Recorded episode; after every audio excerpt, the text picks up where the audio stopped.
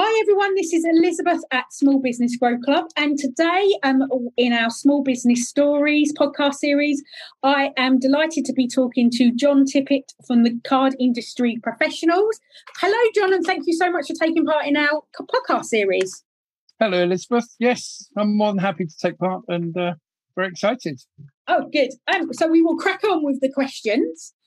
So the first question I always ask um, all of our guests is what made you take this step to start your own business? Well, I've been in the card merchants industry, which is basically dealing with card payments for people for about five years. And about uh, beginning of it, I joined a company that was very, very good at training. They were great at giving me the, all the background of the industry and everything to look for, uh, look for, and how to help customers. What they weren't so good at is customer service and delivering the actual result that the customer wanted. So we party company. I was looking around to see how to take that forward and got approached by someone to join within their business as a partner within the business because they were looking to develop, they were looking to take the business forward. But more importantly, they wanted self employed sales agents that would actually work in an open, honest, and ethical way and that suited me down to the ground. Right. I wanted to be transparent. I wanted to help um, businesses to grow, but also not to fleece them. Yeah. And unfortunately, the company I've been with before were a bit of the latter rather than the former. Right. And they were looking at building money, whereby we actually looked to offer a professional service. Yeah. Hence, we call the business Card Industry Professionals Limited. So it, it is what it says on the tin. So, John, I know, um, obviously, am I right in that the service that you provide is a payment card processing service, but mm-hmm. you're a bit different than maybe dealing with just one off. So, I, I'm thinking of like WorldPay because they're just one provider. You deal with lots of different providers. Is that right? We do indeed. Yes, we're an independent business. So, we're not tied to any bank at all. People like WorldPay and a number of our competitors are tied to the bank. So they have one system and one opportunity to actually service a customer and help a customer. We work with a number of banks right across the range, and we can actually build the system around the customer and what the customer wants rather than just forcing them down one particular channel. And obviously, as we're recording this, we are in lockdown, our second lockdown here in the UK.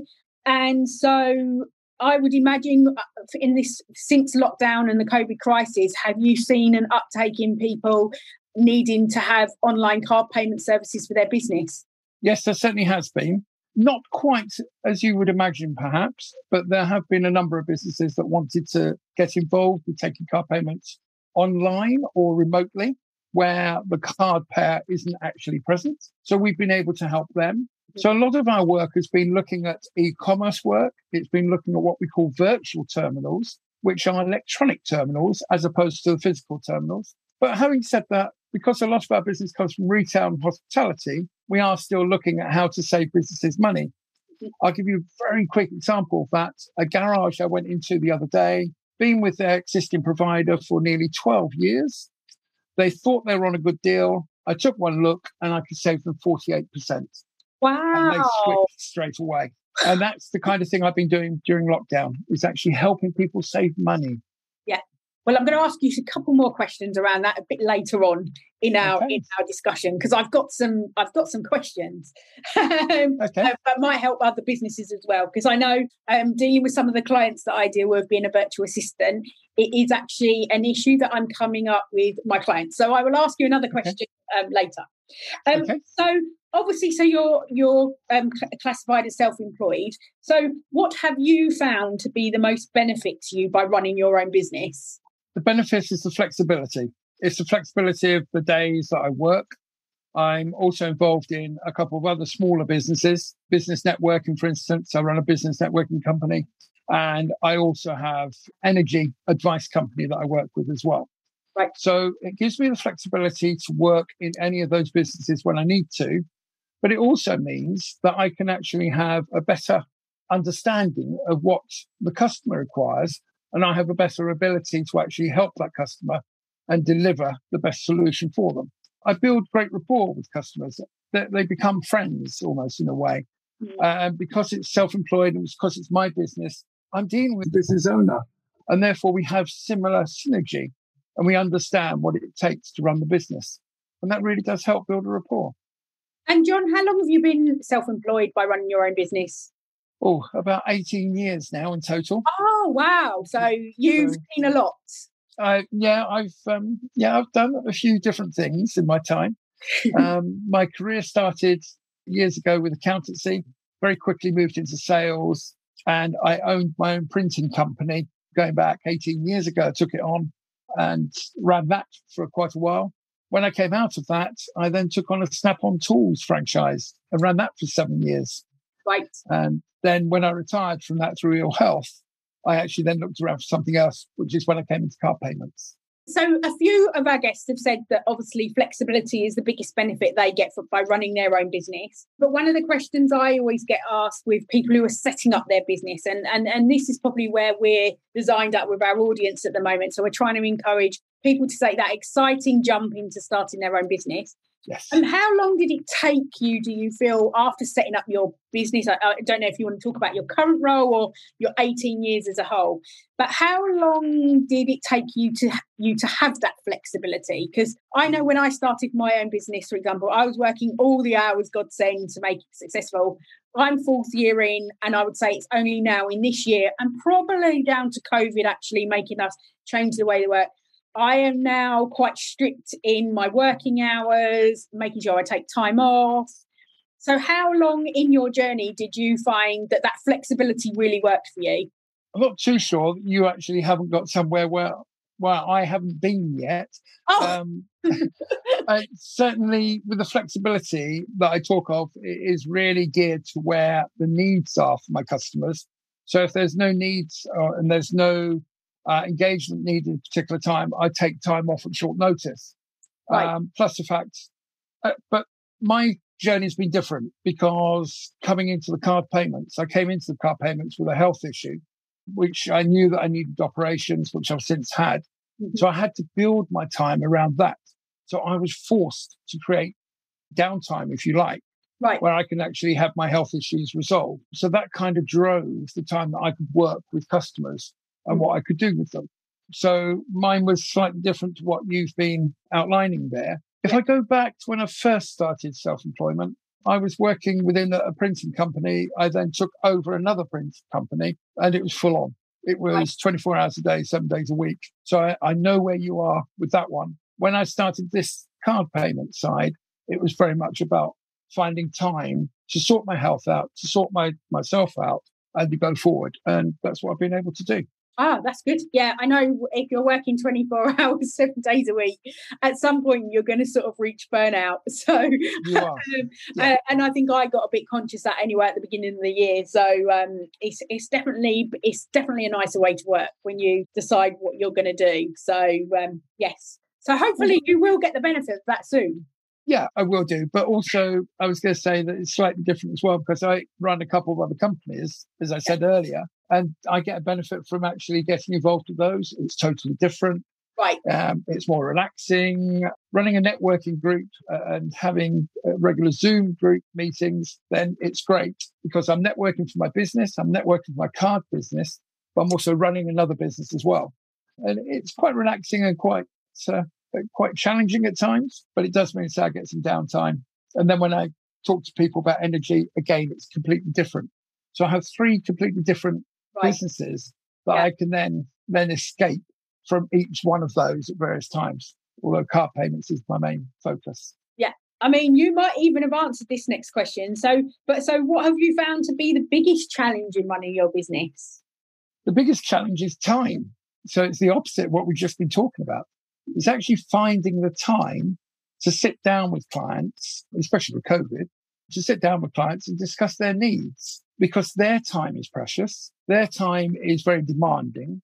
And the last thing they want to do is have a business meeting that's not generating income for them, but a business meeting because they don't understand what we can actually facilitate for them. Yeah. So if I take the garage, for example, it's a guy, it's his own garage. His wife works in the business. They are flat out and they're running 24 hours a day. To actually take that time out to look at what they were paying on car payments they did not believe that I could save them money.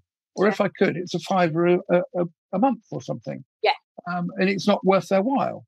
But when they saw that I could save them 48%, then it actually starts to equate to thousands of pounds. Yeah. And then it starts to become actually, I am increasing the bottom line because I'm saving them money. Yeah. Um, it's finding that's, that's the biggest challenge getting over to people that actually I could save them money. I can actually help them improve on what they're offering. The, the other situation with that garage is they couldn't take cardless payments. So everything had to be inserted into the machine. Oh. Well, now they have a cardless system. So customers that go in to try with um, pay with Samsung Pay or Apple Pay can now be facilitated, whereby they couldn't before. So it's what we can do to make it better. It's what we can do to make it more economical. It's what we can do to make it more effective. And it's getting the, the time that they can sit down and look at that and have time to, to understand it fully. Yeah. So I mentioned earlier that uh, some a couple of my clients are, are, are experiencing challenges, and I think because obviously there has been a burst of new like payment providers come out, and I'm talking like Stripe and all sorts of different things. But it's a quite a noticeable difference now that some of the payment providers, when they take the money, they don't give it out for a week or so.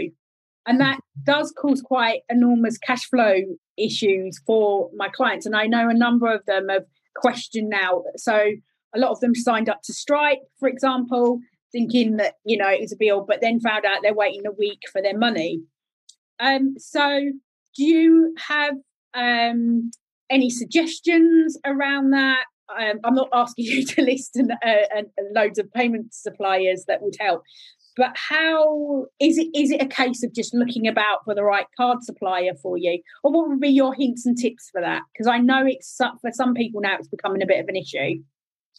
Yeah, very much so. There are businesses around that can offer them a, much faster payout so the standard payout in the UK is what's called transaction plus three. So that means it's three days after the transaction goes through. Stripe, being an American company, are under American rules, which means they hold on to the payment for a couple of extra days. So it can take up to a week to 10 days. However, there are also providers out there that can actually put the cash into the bank the following morning. And in one case, where they can put it into the bank the same day. Right. So uh, someone could take a payment today at 11 o'clock and have that money in their account at four o'clock this afternoon. Oh, um, wow. So it can be achieved. So people really ways do around it. So people really do need to talk to you. yes, yes, yes okay. Please. No worries. So listeners, if you're having this issue, you need to talk to John. And we do we'll include John's links on the, the podcast interview so you can get in touch with him if you are struggling with your card payments. Thank you. So, John, how do you advertise or market your business? I use social media to a great extent. I use networking to a great extent as well, as you'd expect. Hence, I've got my own networking company. Within social media, I tend to use LinkedIn and Facebook. I don't tend to use Twitter or Instagram, although I do have a presence there. And I find that if I just post really items about, such as quick turnaround of cash, or quick turnaround of the money into the bank or cashless society or any of the items around the industry, I tend to post a blog or an article on those and that gets engagement. I posted one on there about cashless society. I put it onto LinkedIn and Facebook. On LinkedIn, I had over 7,000 readers. On Facebook, I had a lot of people because I had uh, over 500 clicks on there that liked it. I couldn't tell exactly how many had read it, but uh, you know, I do get the engagement from these things. It's not promoting me. It's not promoting what I do. It's not promoting my business. But in the same term, in the same sense, it is promoting all of the above. Yeah. Because I'm actually writing that from experience, from knowledge, and from knowing the industry. Yeah. Oh no, thank you. That's a different perspective than we've had from some of our other guests. So as we're recording this, I think I said we're in a COVID pandemic. And talking to many of our guests at the beginning of the year, they had a set of goals. Then in March, those goals either completely went out the window and now they've completely changed. So, John, do you have goals in your business? Are they short, medium, or long term? And what are they, if you have any? Okay, well, the, the short term goal for me at the beginning of this year I was in desperate need of an operation, which was due to happen in February, which eventually happened in August. So I needed to get that resolved because that had an impact on my business. But I had targets to hit and I was looking to grow the business and to grow the team around me. What I was looking to do is take on a concession within the business, which means that I then have a, a particular area that I'm very responsible for. And any inquiries coming into that area then automatically come to me because it's very much my business. I succeeded in that in September. I, be, I became a concession manager. So I now have a team of people around me, and that team of people also out looking for business and talking to customers. So I'm responsible for making sure they get their training and making sure that they're actually out there and, and seeing what they're doing and helping them, supporting them, being there for them. Even if it's on the end of a phone call after a bad day, yeah. I'm there to help them. I've run sales forces before. I've run 75, 80 salespeople before. So this is a smaller basis, but it's mine rather than running someone else's sales force. And that's growing business for me. So that was my my medium term goal was to get the concession. That's now happened. My longer term goal is to expand that and to make that a, a larger situation so that I've got a larger team, hmm. 10 or 12 people rather than the two or three that I have now and that's where my my next goal sits that I'm aiming for. Oh, that's really exciting, and it's good to to to have something positive like that that you're growing your team.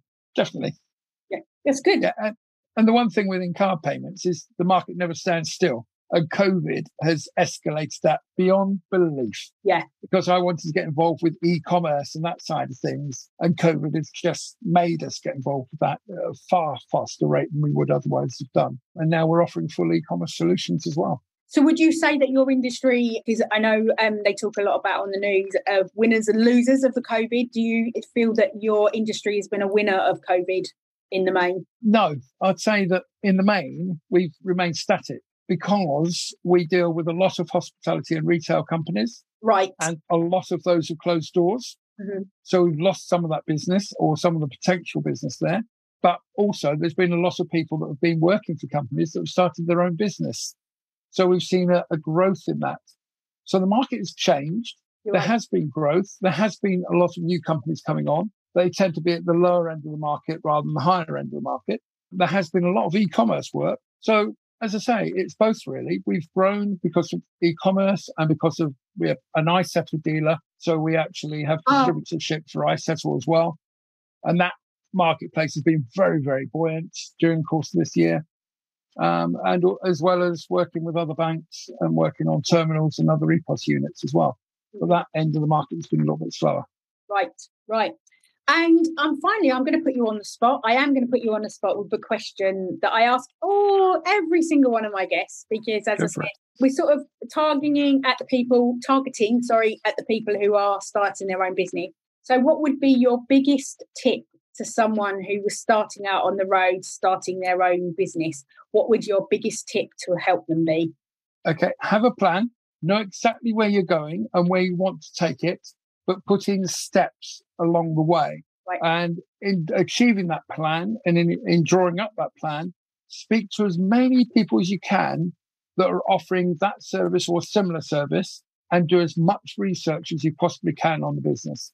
And don't make the mistake of going down the line of joining someone in order to get the experience and in the hope that that person is the right company. Research, research, research, and plan it so you know exactly where you're going to be. And that way, you can't go far wrong. Yeah, no, that's a good piece of advice. So, yeah. So, thank you so much, John, for sharing your insights with us in this. Um, You're welcome. You. So, the Small Business Growth Club is designed for people who are starting probably in their first year of business and need some help and guidance on different subjects to in order to make sure that you can grow your business and also make it successful. So some of the um, topics that we've already covered is for example having a website for your business choosing the right accountant um, putting some systems in place to help you review your business. And we've talked about various marketing channels, including networking, which has been mentioned today. So these all give you a guidance, and these all come out as a monthly theme, as a video and a workbook that you can work through. You can also access all our um, business basics training which will help you and covers things like bookkeeping, uh, email marketing, and subjects like that. And you can also have access to our monthly networking group, which we have launched this year. So if that's something you would like to join, please do click on the links in the podcast. It's just £15 a month and you can access all of that material. We will be developing new products for 2021 as well. So um, we look forward to, to seeing you all on our next podcast um, interview. And thank you so much, John, for your time today. Thank you very much for yours as well, Elizabeth. Thank you. Been wonderful.